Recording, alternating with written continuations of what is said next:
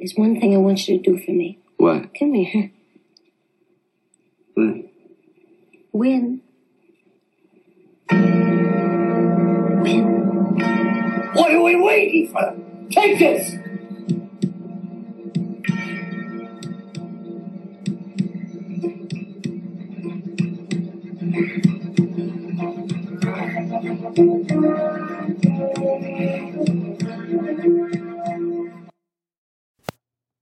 Hello, everybody. Welcome to the Tim Gaither Podcast, episode 98. My guest today is going to be Geoff Keith.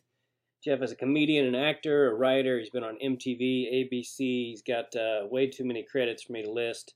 If you want to check him out, go to geoffkeith.com. He spells his name G E O F F, Keith.com. And uh, really kind funny, cool dude, and uh, I'm looking forward to talking to him. So let's give him a call.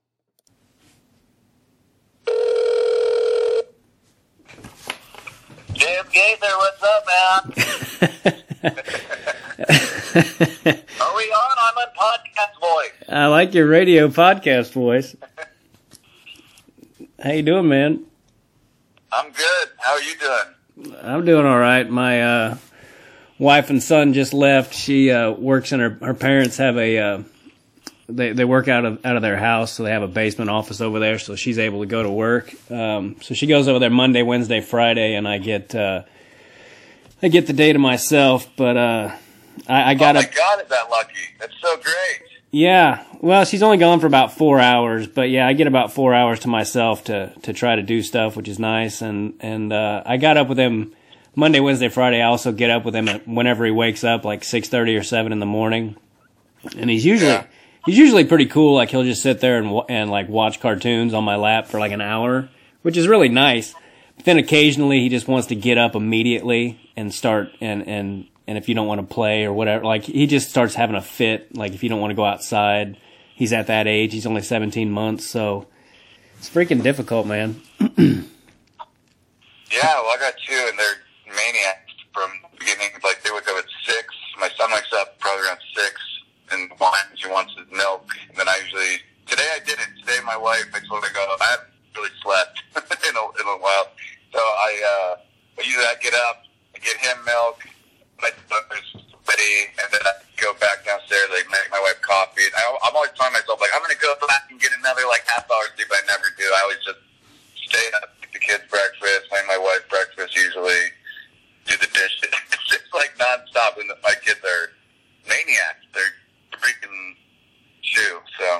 old are they now?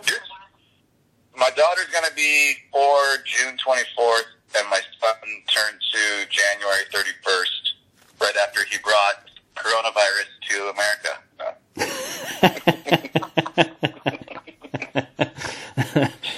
yeah, uh, like a good-looking little boy, by the way. Your son looks like a little baby model. yeah, he's he's a stud, man. I'm not sure where he gets it, but he's uh he's a good looking boy. He uh he like got the he like got the best parts of both of us, and the the he didn't get the the parts of us that neither of us like, so that worked out. That's great. Yeah, he's pretty cool, but like I said, he's at that age where he, uh, you know, he just, they, they don't understand shit. So you're like, just one second, dude, just one second. I just let me get, you know, like I'm making him breakfast and he's just like stomping his feet. He wants picked up, you know, and you just can't make them understand, you know, like, man, I promise you this isn't going to take as long as you seem to think it is.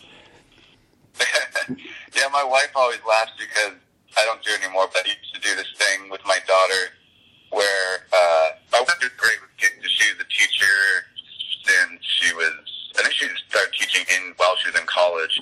And so she's awesome. She has her own cheer company where she teaches cheerleaders. So she's always around kids. And she really knows how to handle them. And I would do this thing, not on purpose, but whenever my daughter would, you know, break something or, you know, draw on something she shouldn't have drawn or whatever, I'd always do this thing subconsciously, I'd resort back to explaining to her how much it costs. and my wife would just laugh at me. She's like, she doesn't get it, Geoff. She doesn't care about how hard you had to work to buy the table. and I'm like, she's got to know, though. I mean, she's like, tables just don't appear. And my wife's like, that's not how little kids, not going to register with her. Yeah, yeah, it's uh, all that crap you hear before you have a kid. You, you know, I, I remember thinking to myself, like, how much work can it be? and then you have one, and you literally just never stop unless they're taking a nap. Oh yeah, It's uh, it, it's really hard. and time goes so fast. I it seemed like yesterday you were at the Comedy and Magic Club, being like, "Yeah, we're gonna have a baby," and you were pretty unsure about it at the time, like, uh, "Shit." and uh, and I can't believe it's been four years already. Yeah, I remember when we found out. Well, because my wife and I got married, and then I remember we were talking about. I think before we got married, we were talking about like how long we wanted to wait to have kids. We both wanted kids, and I remember. uh I didn't like to joke about it. But I would tell people the story how I was obviously just you're just kind of like scared of having a kid because you're never really ready for what that's going to be. So uh, I go, well, how long do you want to wait after we get married? And Christy said, and I knew she was going to say something lower than me, so she goes, I don't know, maybe we'll make wait uh like three years. Or she, did she say two? She said two or three, and then I said, well, I think we should wait ten years. Totally not really mean. And and she goes ten. I go, all right, we'll do five. And then she's like five. And I go, I came down five years off mine. Like I was just doing a negotiating thing. Yeah. But anyway, it didn't matter though because three months after we were married, she was pregnant. We didn't plan it, and I just remember the thing that's funny. Found out I was leaving that night on a red eye to be leaving for a few weeks, and neither one of us were. I mean, we were both like kind of just took us by surprise, and we found out she was pregnant, and you know, we're obviously married, and we're not, you know, we're we're we weren't we're not like uh, abortion people, anyways. But um, so we knew we were gonna have a kid. It was just like, wow, we're about to have a kid, and we were both, we both just sat there. I remember, and we were both kind of shocked. And then at some point, I just go, "Hey, so can you drive me to the airport?" and, I, and I just like leaving town, and I think that was the trip where I flew her out.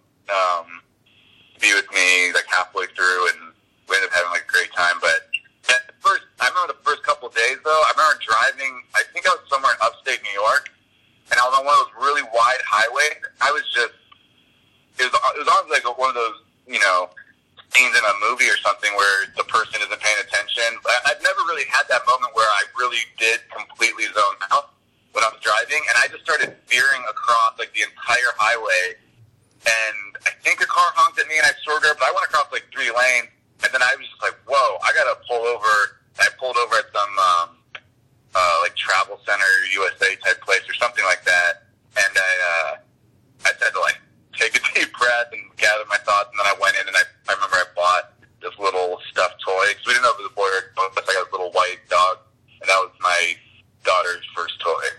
Oh, that's But then nice. I, I was fucking out of it Yeah, for those first days.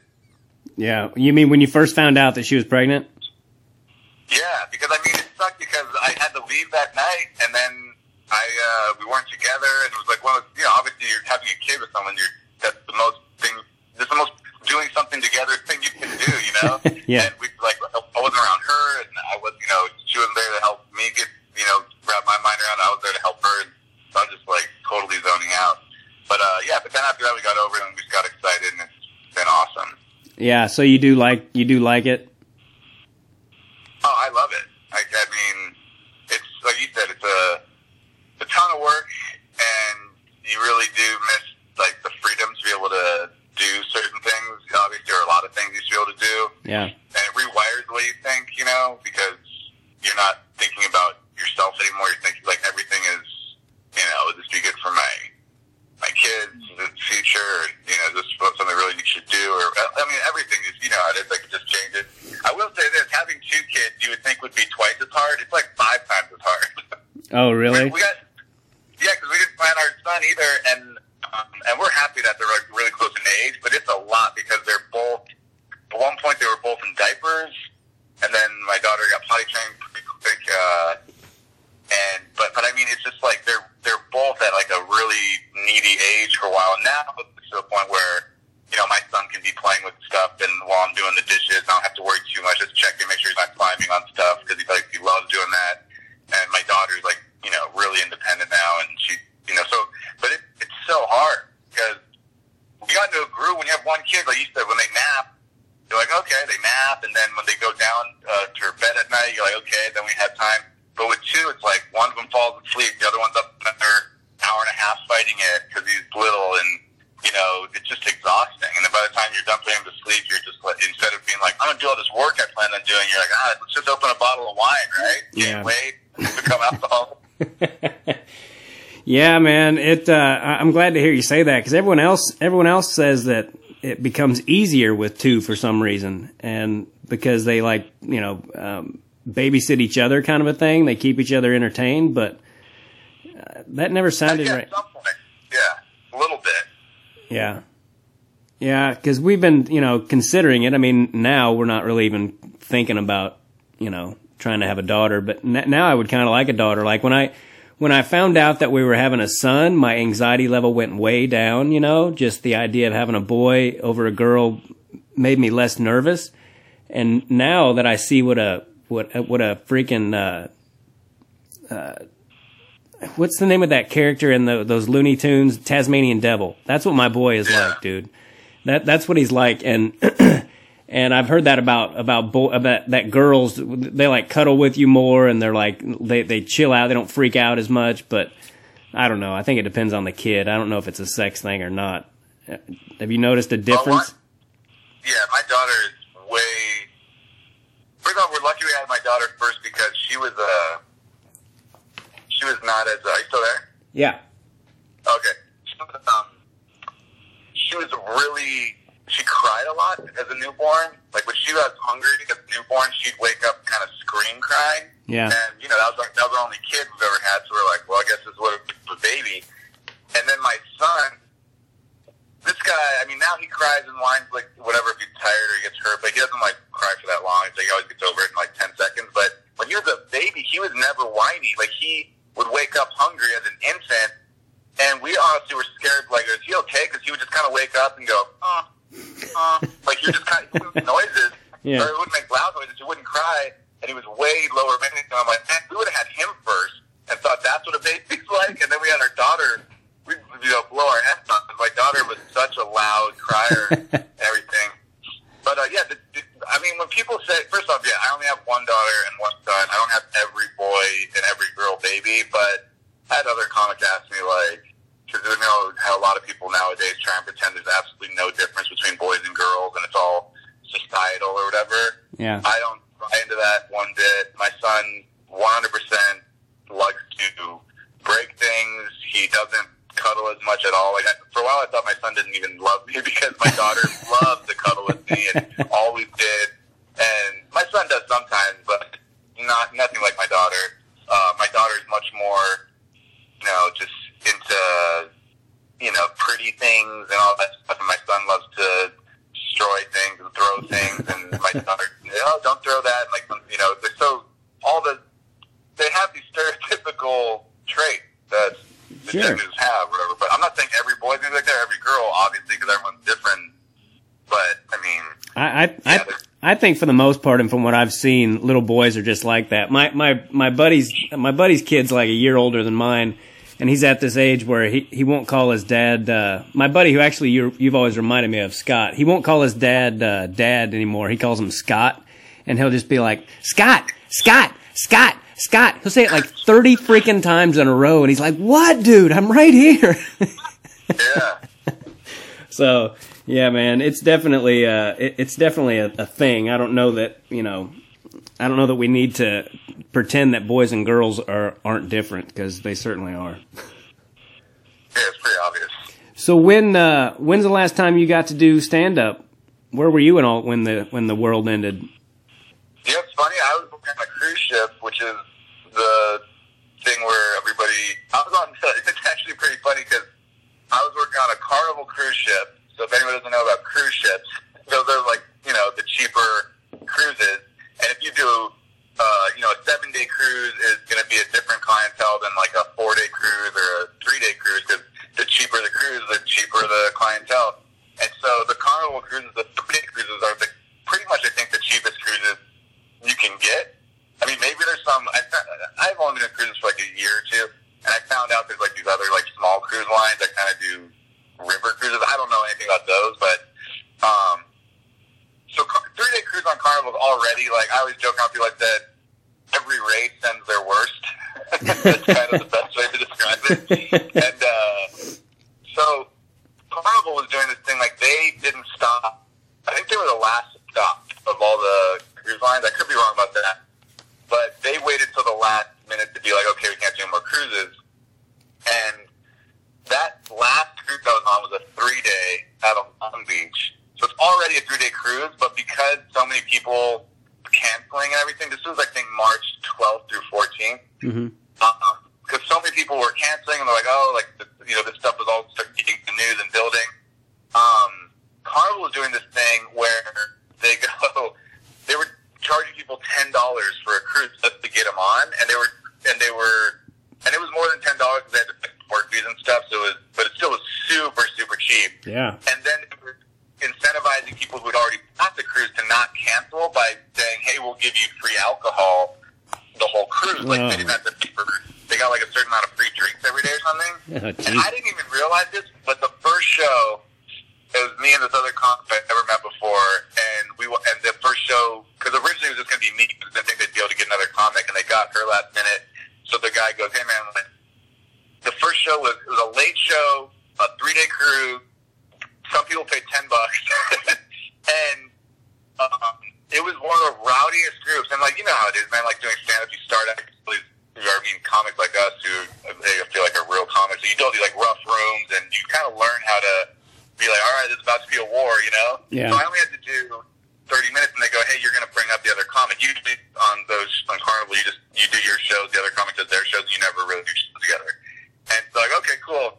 And I go up there, dude, the whole room smelled like weed. Um, and just to clarify, you're not allowed to bring weed. yeah, I was gonna say. Yeah, the whole room smelled like weed.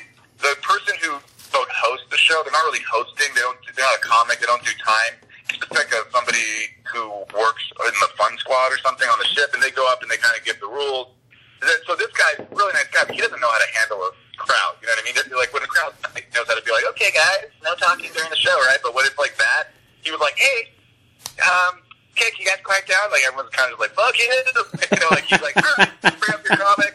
And I go up there, man, and it was like I had to. I was like killing for the first fifteen minutes, but it was all just like it wasn't even crowd work. It was like it was crowd work where I was just shitting on people as hard as possible because that's the only thing that gets their attention, you know. Yeah. And then they'd be cheering, but like there was there was like the whole room had their pockets of their own type of disruptive people. Like everybody was fucked up. And I mean, there was probably the thing always sucked, and you know this too. This comic is like, I hate that I know there's some people in the crowd that are like, I just wanted to see a good comedy show, right? Right. and they're just not going to get material, and and then they're probably going to leave going, oh, all this guy does is shit on the audience. It's like, dude, there's nothing else to do. So I'm like getting in arguments with people, but it's like working because that's crowd wants. Like they're all just thinking that's what the show should be, and it was just like, I mean, these people were fucking animals. And then I brought up the other comic, and I didn't even see what she did. We're talking about it, and I mean, that was that was kind of you have to do five shows each cruise, and every show was similar to that. But I remember the first show next night. Um, I'm up on stage, and I thought it was going to be like another war, but it wasn't as rowdy. Yeah. And so, so I thought, I'm like, all right, cool. In my head, I'm like, great. I know I'll, I'll do material. So I started doing material. Crowd's enjoying it. Everyone's having a good time. I'm like, oh, this is cool. And then halfway through that set, some fucking trashy white lady was like, you're fucking real. And I'm like, oh, this is not going to go away immediately at all. This, Yeah. is, this is here to stay for the rest of the show. It was, kept saying it, and then so I'm like making fun of her because she's talking over when I try to talk. So I'm like, all right, well, I'm not gonna be able to, in my head, I'm like, I'm not gonna be able to do material anymore.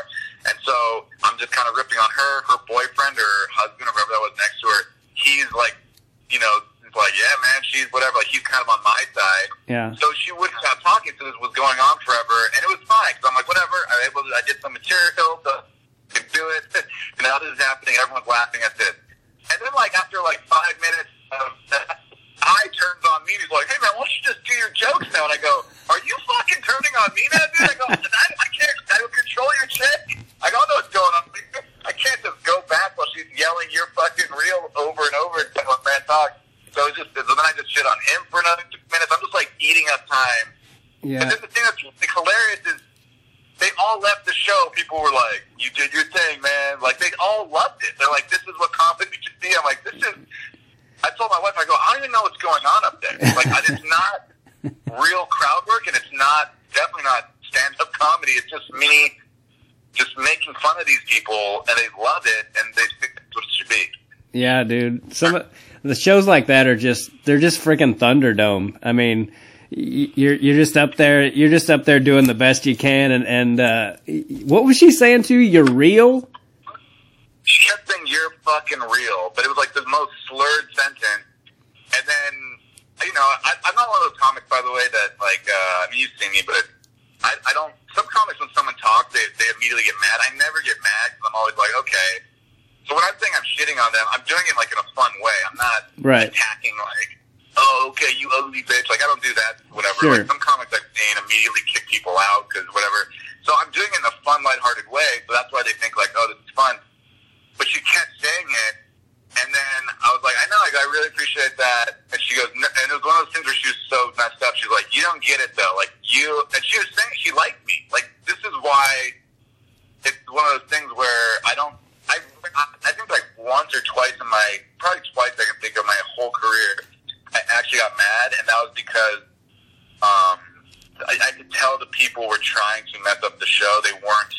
Usually a heckler, people say like, how do you handle heckler? I'm like, hecklers usually are, they think it's part of the show, or they're drunk and they're, they don't realize that they're disrupting to the level they are. So I never really get mad at them because they're having a good time. Like, don't, wouldn't you agree 99% of hecklers are people who are like, I fucking love you, Tim, like while you're trying to do your show. And you're like, thanks, man. And then it just like keeps going or something. Yeah, I tell people all the time that what you need to remember about hecklers, because people, you know, especially people starting out, they get nervous when someone heckles, or you know, they think everyone's looking at them, and you have to say something really smart. You know, it's like just give them enough time, and they'll they'll do the work for you. They're generally not very smart people.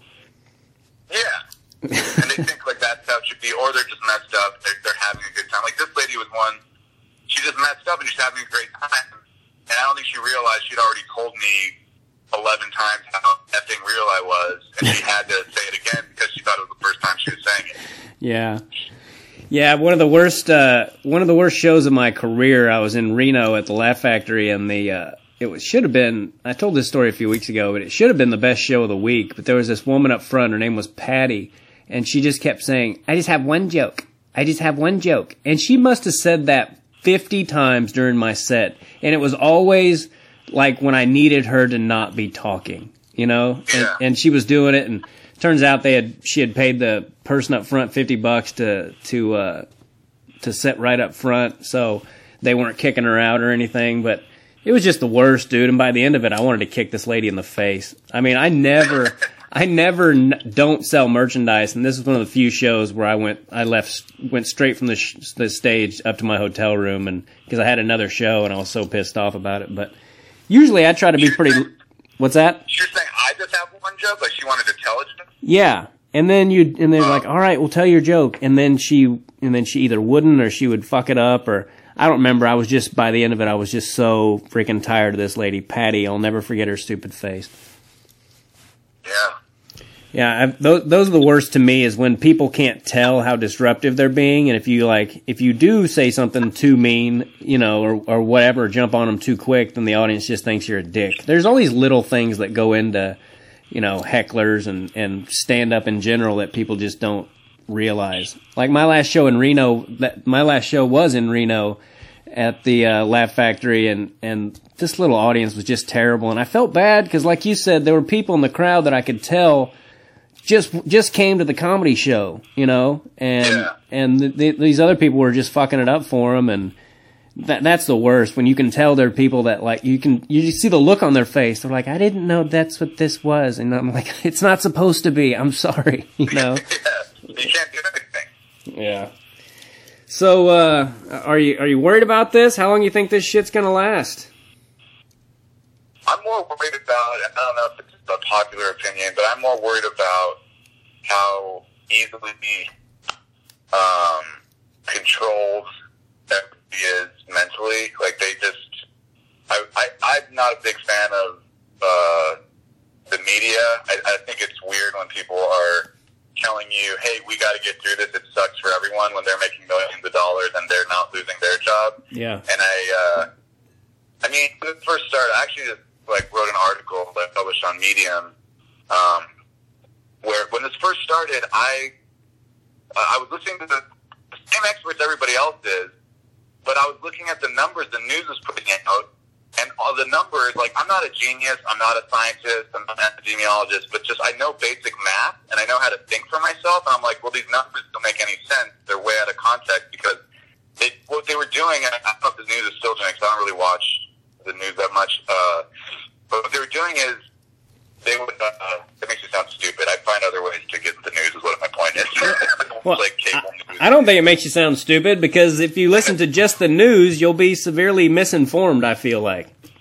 Yeah, so what the news was doing uh, is they would be like, "Oh, there's um, the, the, the doctors, all the all the doctors were, were saying like, yeah, like most cases are gonna people are gonna be asymptomatic, so that means they show no symptoms. They go or mild symptoms, so they won't even need to go to a doctor, let alone a hospital. And they go, but some people will get really bad, and some people obviously are dying from this. I'm not, like, I'm not saying like this is a hoax or anything. I'm just saying um, the way that so so they said that right, and then they would go, um, there's yeah, I'm just gonna throw out like random numbers, but like there's uh you know fifty thousand confirmed cases, and there's this many confirmed deaths, and they go, so the death rate is this, and it's like how's that the real death rate when you just said you're only testing the most severe cases because there's limited tests. You just said most people who get it are going to be asymptomatic or have mild symptoms, and they'll just recover at home. They won't even go to a doctor, so they'll never be tested. So I go, those people aren't in the numbers.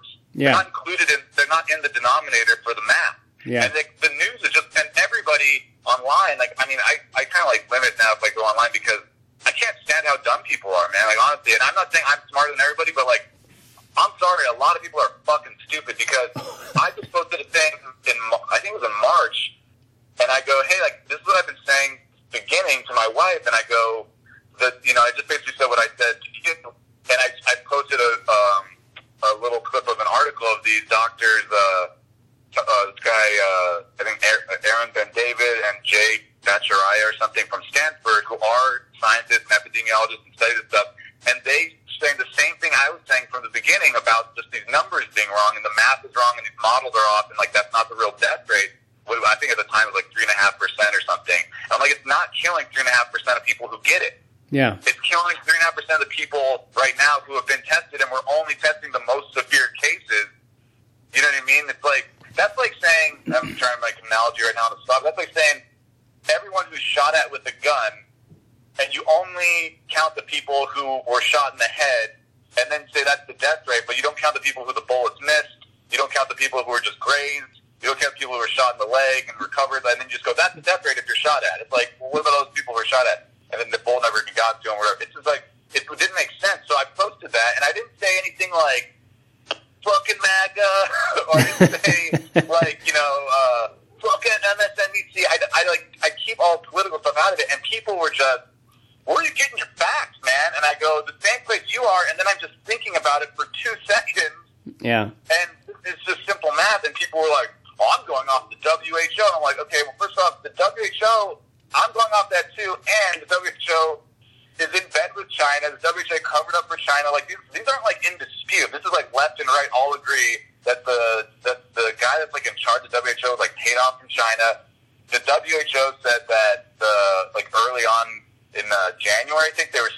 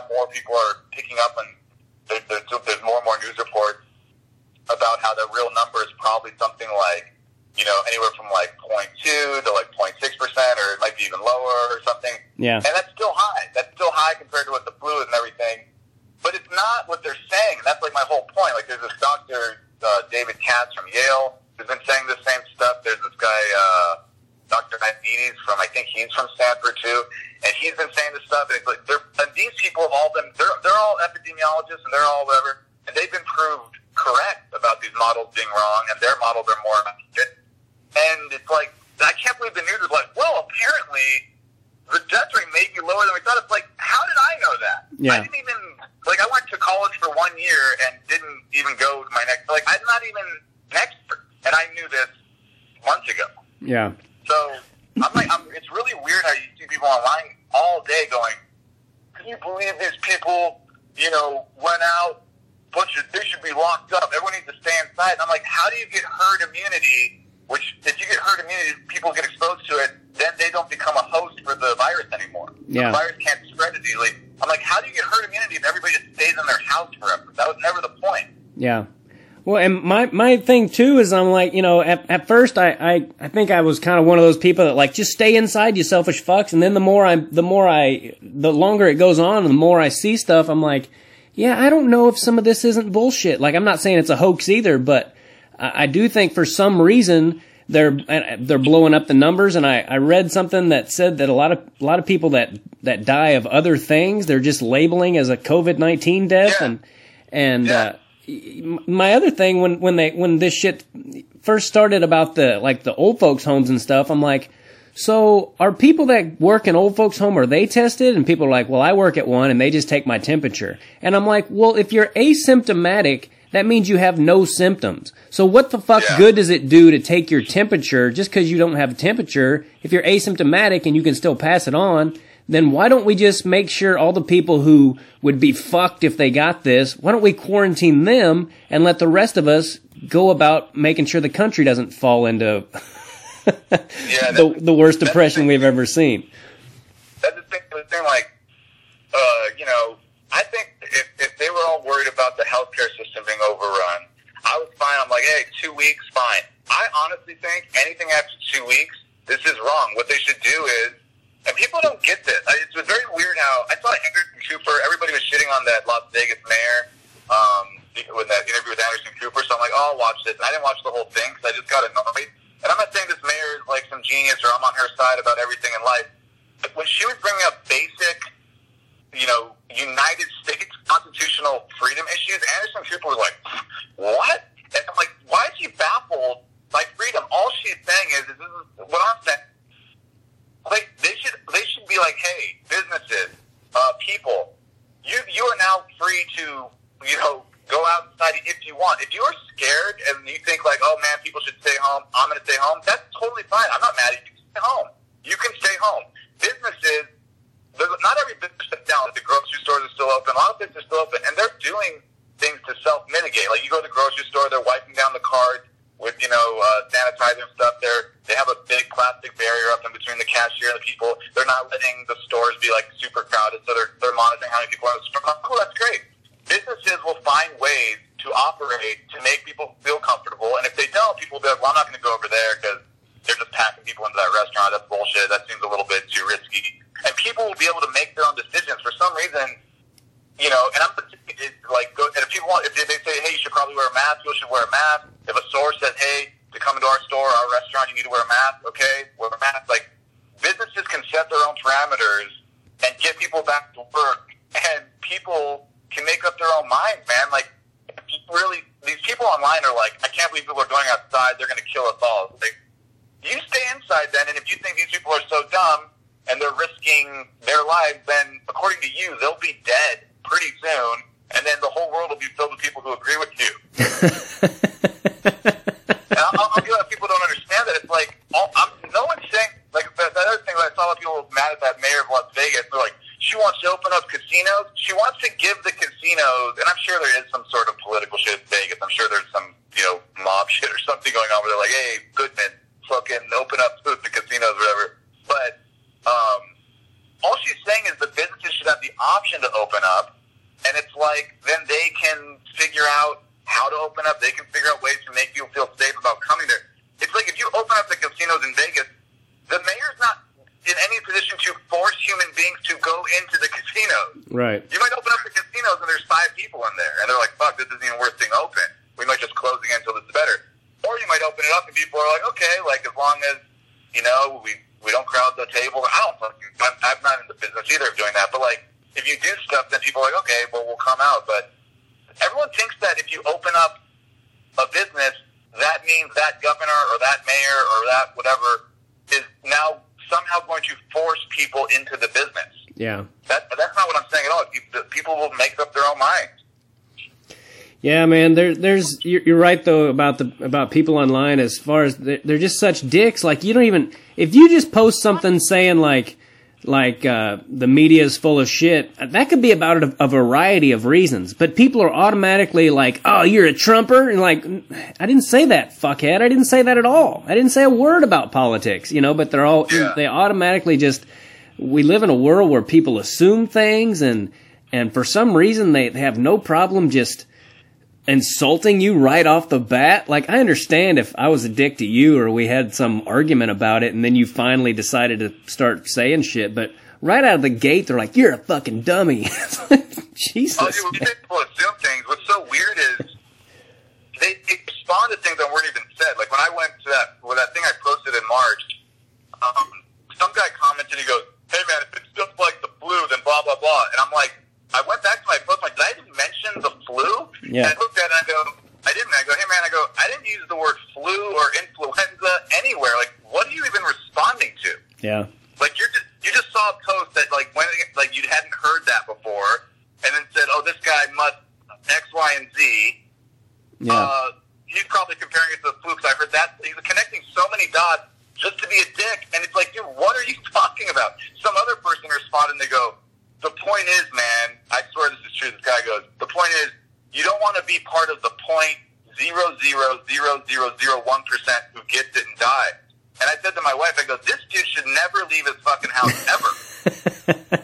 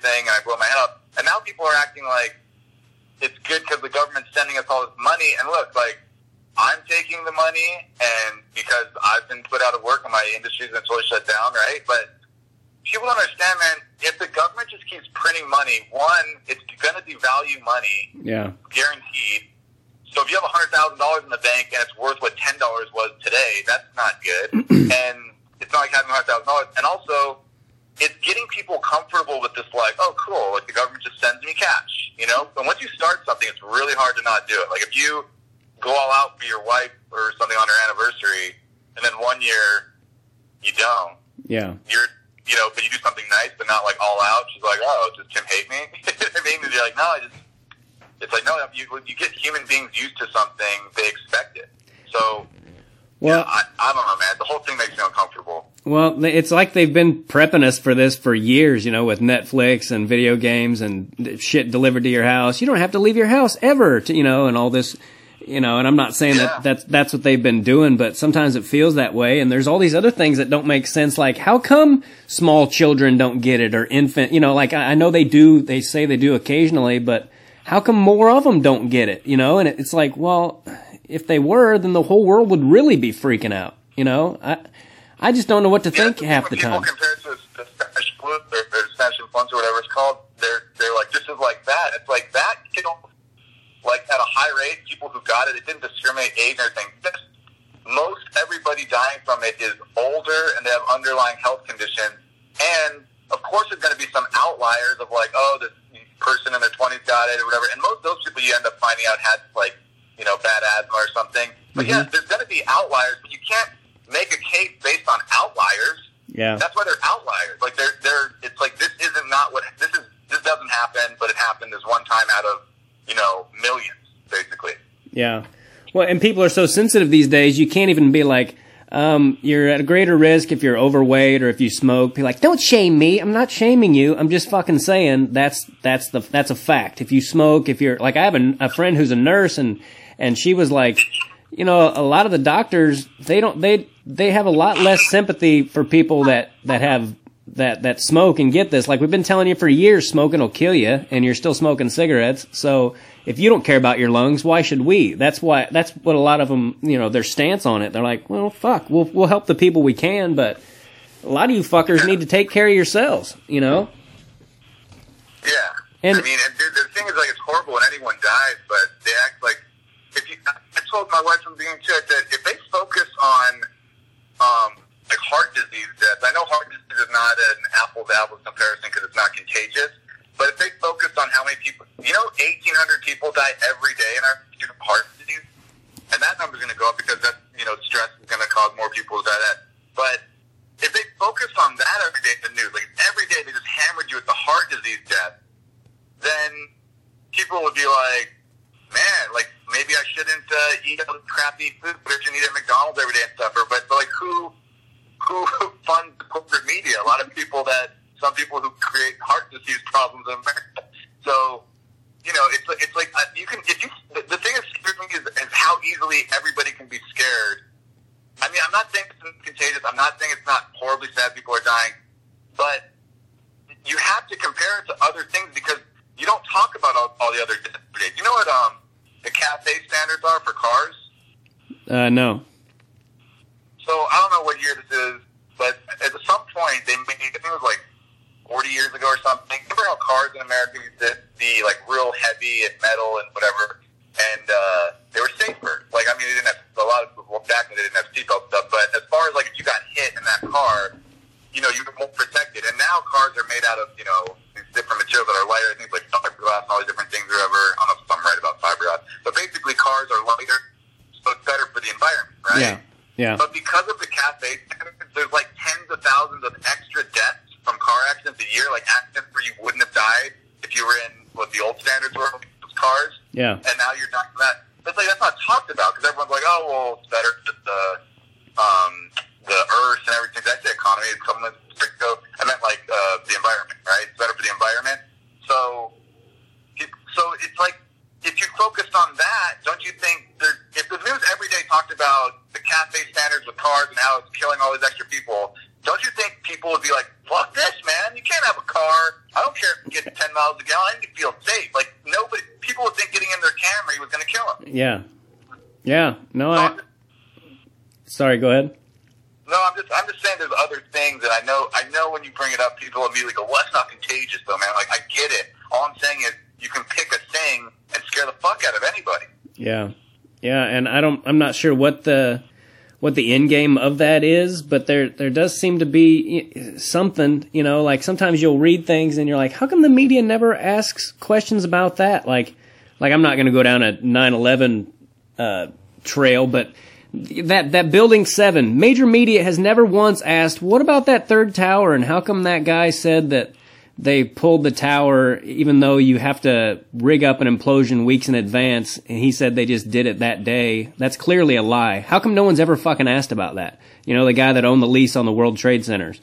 Um, Yeah. there's all kinds of stuff like that that you're like, you know, like we read about some guy from Harvard that was in cahoots with China and was doing all this shit like on the it was on like the White House webpage or something, but I never heard shit about it in the news. I'm like, well, isn't anyone interested in this guy from Harvard who was in cahoots with China that, you know, how come there's no fucking questions? It's just all about showing the protests and, you know, CNN now is basically just like they're, they're just a fucking opinion channel. I mean, you go on there and they're just like, here's why Donald Trump's an asshole. For- yeah, the thing is that people still think that they're not, and, and another thing too is when people, you know, I'm, I have nothing like bad to say about you know Dr. Fauci and Dr. Birx who are like the ones that are like leading this whole thing, but another thing people don't understand is doctors, their job, like their focus is just that. You know, their focus is this virus right now.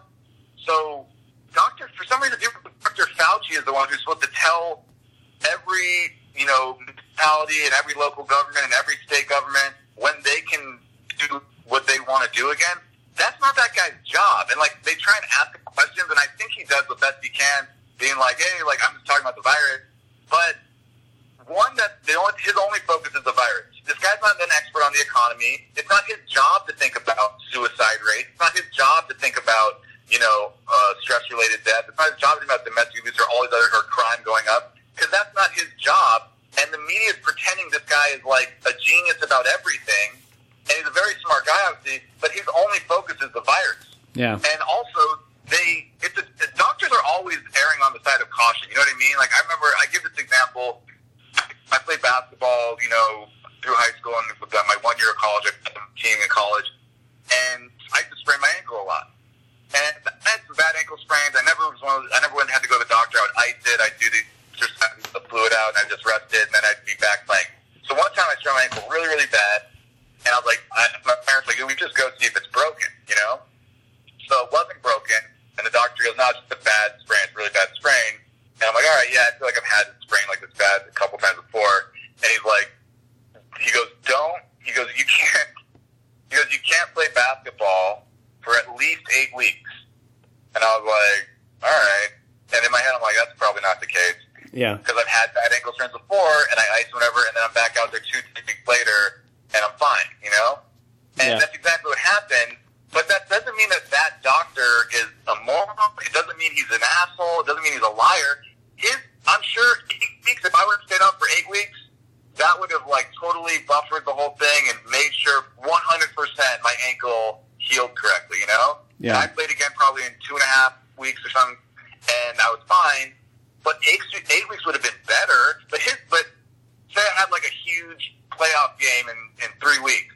He's, it's his, it's not his job to be like, oh, you got a huge playoff game? Well, then my medical opinion changed. Yeah. You know what I mean? His, his job is to be like, yeah, man, my medical opinion's eight weeks. Uh, but that doesn't mean I have to go, hey, team, um, you know, like this hypothetically, say I'm like the best player, and it's like this game is, you know, for the state championship or something, uh, and they need me. It's not my job to be like, hey, guys, the ankle feels good, but uh, I got to go with this medical opinion. Like the doctor would probably off the record be like, yeah, man, if I can feel fine, go ahead and play in that game, you know? Yeah. He's like, I actually bet on that game, so get out there. I like, you know, so, but it's like people don't understand who they're listening to. Like Dr. Fauci is not the president. He's not a governor of any state. He's not, and he's not trying to be. And the, and the media just props this guy up like, well, Dr. Fauci said this. It's like, yeah, dude, he's a fucking doctor, and he's only thinking about one thing. It's not his job to think about a thousand other things. Yeah. Yeah, that's why going back to what you were saying about the doctor. Like I, you know, I wrestled and I would tell people all the time, like they're like, I think I need to go to the doctor. I'm like, well, if you go to the doctor, they're going to tell you that you're done for the season because that's their fucking job. They're not going to be like, ah, I suck. You know, put some tape on it and suck it up. You'll probably be all right. You know, they're they're, they're always like you said, going to err on the side of caution. So they can't just be throwing shit out there like, eh, you know, you'll probably be fine. You know, you just go out there, wash your hands, don't be a dumbass. You'll be all right. You know, they can't say that even if he's thinking it. Yeah, because if they're wrong, it, then it's their liability. and I'm, I'm guessing you know a pandemic type situation, you know, you have to kind of operate off of the worst case scenario, which seems like what they've been doing because their models have been way off. The models haven't even been closed. That's another thing I've been, you know, trying to explain to people. I remember this one guy I was listening to. He just laid, he laid out the the model they had. This is taking into the social distancing and the self quarantining, and these models, the the number of hospital um, visits or whatever that they, the model predicted, and this guy went state by state, and dude, Tim, they weren't even. It wasn't even close. It was like this state, you know, they said there'd be 1,700 on this day. There was 205. This state, they said there'd be 700 or whatever. There was 300. This state, they said there'd be 2,250. There were 300. Like, it wasn't even like half. Yeah. It was always just like a sliver. And so, but that's, I'm guessing, uh, this is just me guessing out, but I'm guessing that's their job to be like, you know, we got to do a worst case scenario because if we say, hey, it's not going to be that bad, and then it's worse than we say, then we look like jerks and we look like we don't know what we're doing. It's better for them to be safe than sorry. It doesn't mean that they control the fucking world now. Yeah, yeah. I, I remember uh, a few weeks ago hearing that California we're supposed to have like hundred deaths a day or something, and I don't know if that's I don't know if that's ever come to fruition, but those kind of numbers it they it sounds awful, you know. And then you think how big California is, and you're like, well, that's really not that fucking many.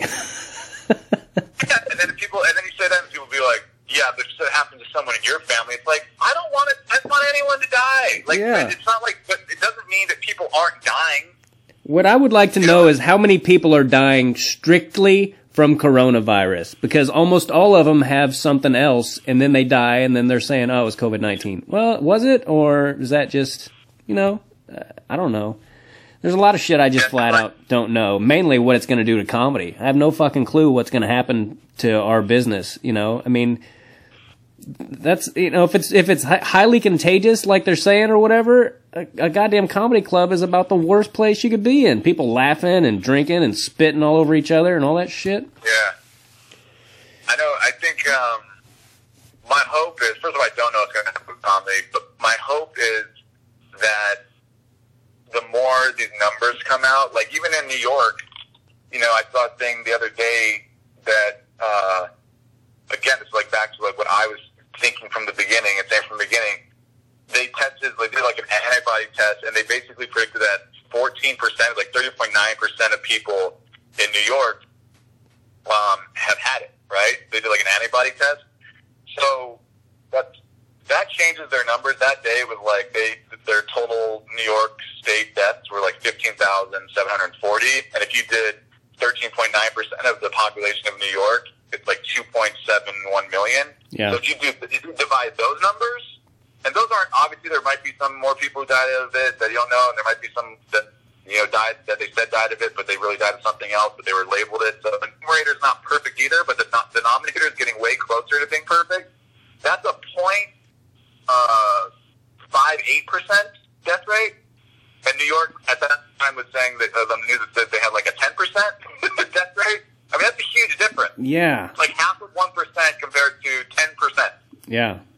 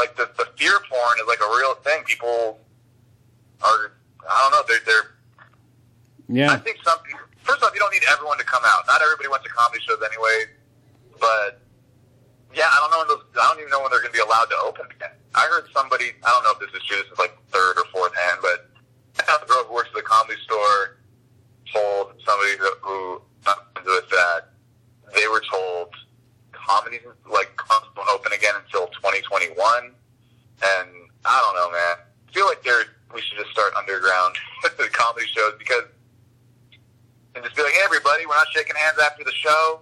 You guys wash your hands before and after the show, and uh, take zinc. you know. Yeah, man. I mean, fuck. Uh, 2021. I mean, I know that I've had weeks already canceled in June and July, and I've got some stuff in.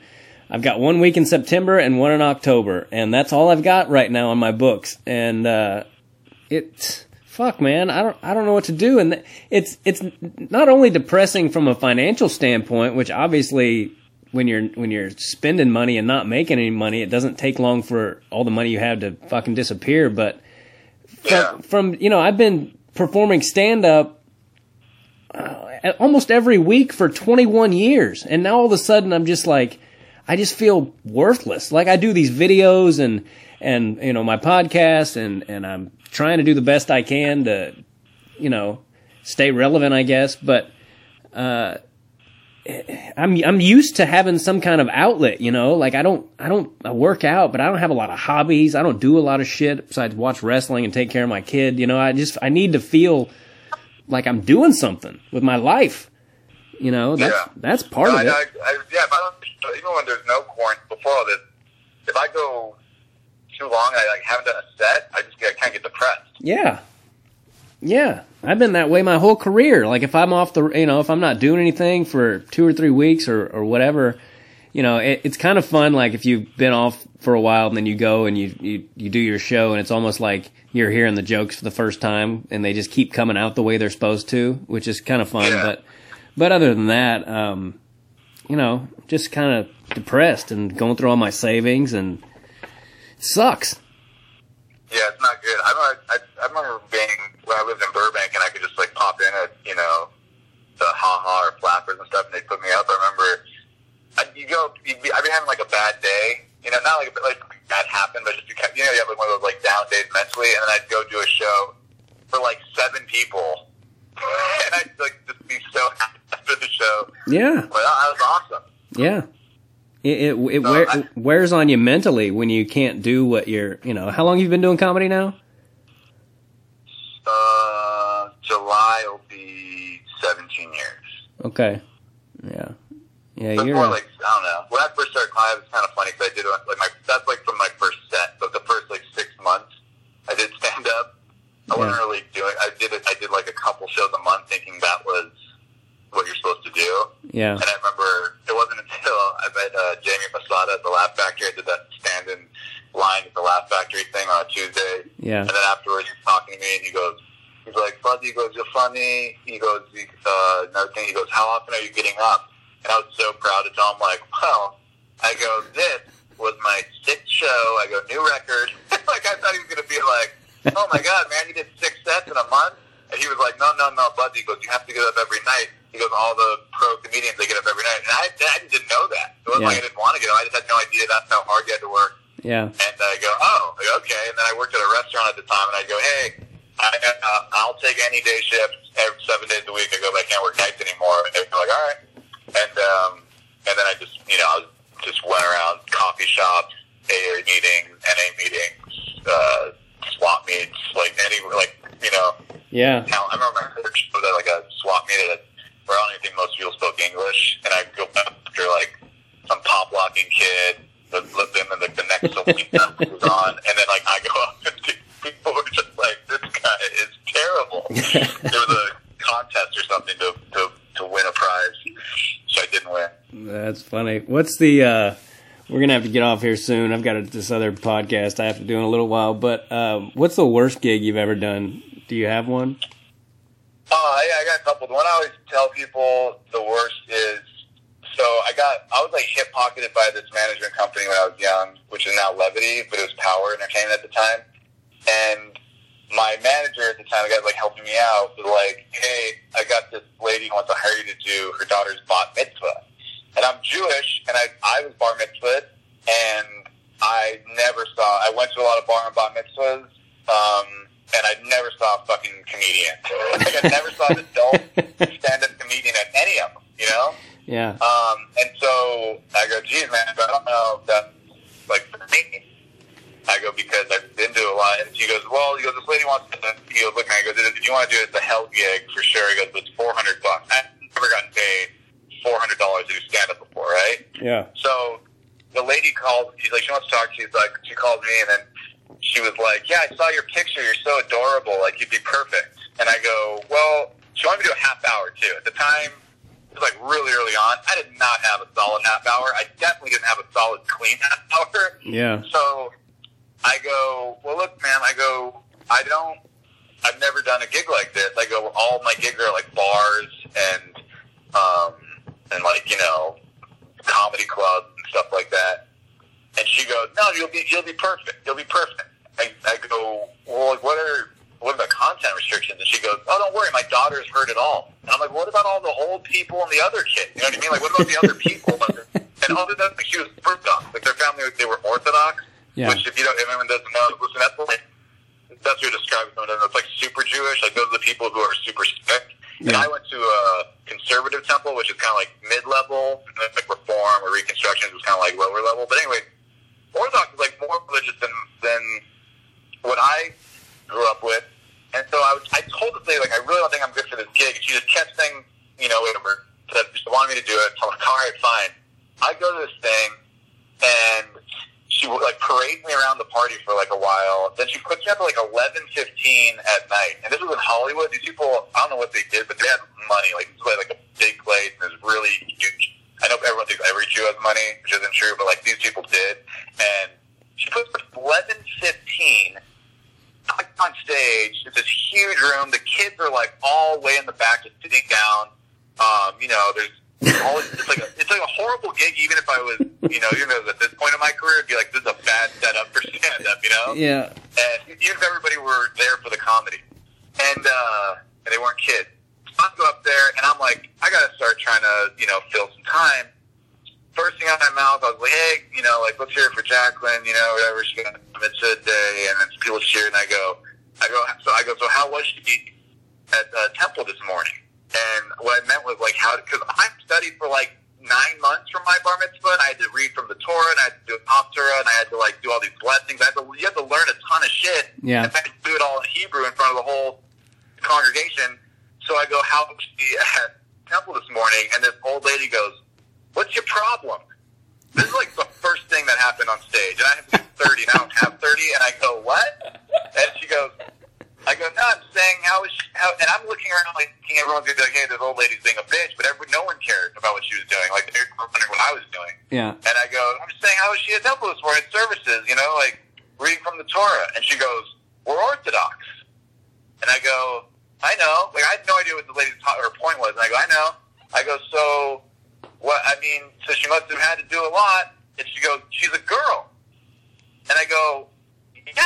I go, what's happening? And I was like, uh, did I say bar mitzvah? Because like when a girl gets bar, Yeah. it's called a bat mitzvah. I go, did I actually say bar mitzvah or something? I said bat, right? She goes, she's a girl. We're Orthodox. And I go, what? And like no one, you know, you like look at the audience like hoping someone will be like, hey, we're gonna calm down this lady for you so you can do your thing. Yeah. Everybody's looking at me like, yeah, man, what the fuck are you talking about? and I had no clue what was going on. Apparently, I found out in that moment, girls don't have to Orthodox. They don't have to read from the Torah Oh. because there, there are like these like, gender roles or something when like the ortho, with religion, and I go what? And I go, so she just got this big party for doing nothing, and everybody was like, this guy stinks. The dad, by the way, was I was up on like a big stage with a band behind me, and the dad who did not hire me, he had his arm like his elbow on the stage, just looking up at me, like right right next to me. Just like, who the fuck are you? Like, what what's happening in my daughter's bar mitzvah? So I bombed. I had like one table that lasted a couple things, and I was just eating my dick for like 30 minutes. And then the lady said she originally said she was going to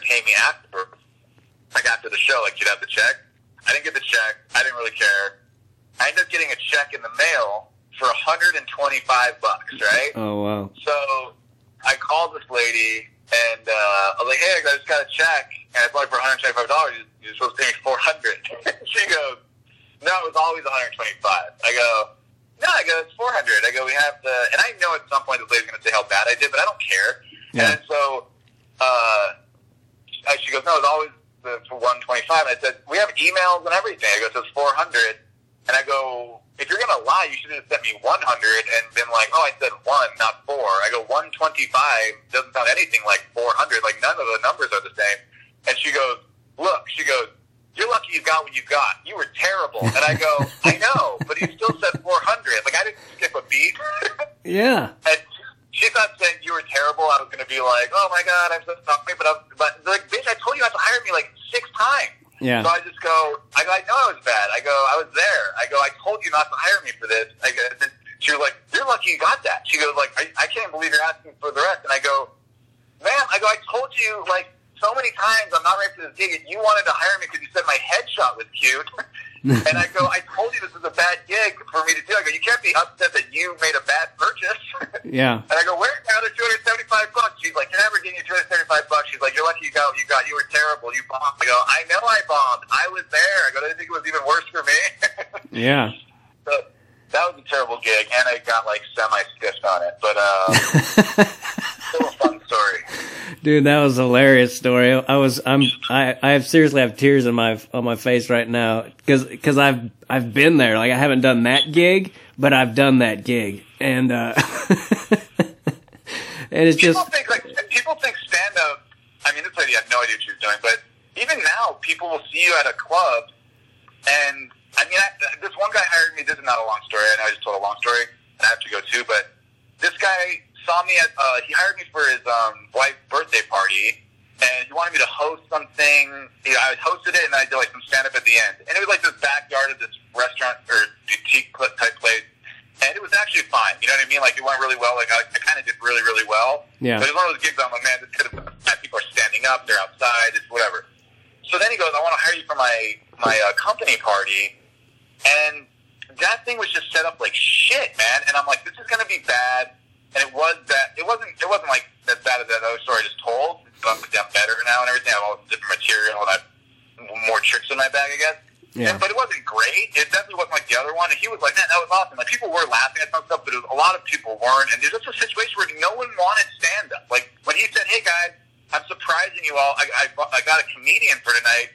There were like five people who were like, yeah. And everybody else was like, what? Like we're just drinking or with our spouses or our, you know, our significant other. Like we, we're just having, this is like our company Christmas party. Like, we don't want this right now. It was at a bar and it was like, there weren't good seats. You know, the lighting was shitty. It was just like, Yeah. and it wasn't as good as the other one. And I'm just like, fuck, man. People think you could just do what you do in any environment, and it's gonna the vibe's gonna be the same. yeah. It's it's not it's not the same thing at all, and and. And you're right. People just think that you know that you can. You're a comedian. You can do it. Just just go with it. Make something funny out of it. And it's like, well, I'm not a goddamn. I'm not a superhero, you know, like some things just aren't like I told somebody the other day I was like just because you can do 45 minutes at a bar doesn't mean you can do 45 minutes at a comedy club. It's just not the same thing. And Yeah. until you you've felt that, you don't you know you can't understand it. But yeah, man. Uh there's a lot of stuff we didn't get to talk to about, but this was uh this was fun. Uh is there anything you want to plug or anything before we get out of here? Um, let's quick talk about our kids. I do have a children's book. If people, it's like I'm really proud of. And I was selling a lot of them after shows, but now I'm gonna have to find a good marketing strategy to Yeah. sell them online more. But um, if people just go to thedifferentbook.com, they can see the book and order it there. There's different ways to order it, so it's just thedifferentbook.com. Okay. Um, I'm really proud of that. So. Cool, man. Yeah, thanks for having me on. And if you want me back on, talk about whatever else. I uh, have a lot of time right now. So, Yeah, well, we all do, unfortunately. So, absolutely, man. I'd love to have you back on, and uh, hopefully, I'll see you sooner than later. all right, buddy. Stay well. All right, thanks, Geoff. Bye bye. All right, everybody. That was very funny, Geoff Keith. Uh, yeah, but there's a lot of stuff we didn't get into. That we did. Uh, we did some military gigs together that were they were good and bad. Um, I kind of wanted to talk about those, and there's a lot of stuff we didn't get to. But he's a really funny dude, and uh, really funny guy. If you ever eh, really funny and clean, like he he doesn't have to go dirty by any means, um, and he can so he can do any kind of environment, whether it's corporate or college or cruise ship or comedy club. Uh, he's he's really good and really funny and a good dude. So uh, yeah, we didn't get to tell our Chick Fil A story or anything, but I'll have him back on and uh, and we'll we'll talk about all that stuff. But thanks for listening, everybody. Make sure you go to makingithappen.com, m a c a n it happen.com. Help out little Bo Macon and his family. My website is timgaithercomedy.com. If you haven't subscribed to my YouTube, it's youtube.com slash timgaither. And uh, yeah, I really need subscribers and all that. So as always, thanks for listening, and uh, God bless all of you. Take care. Bye.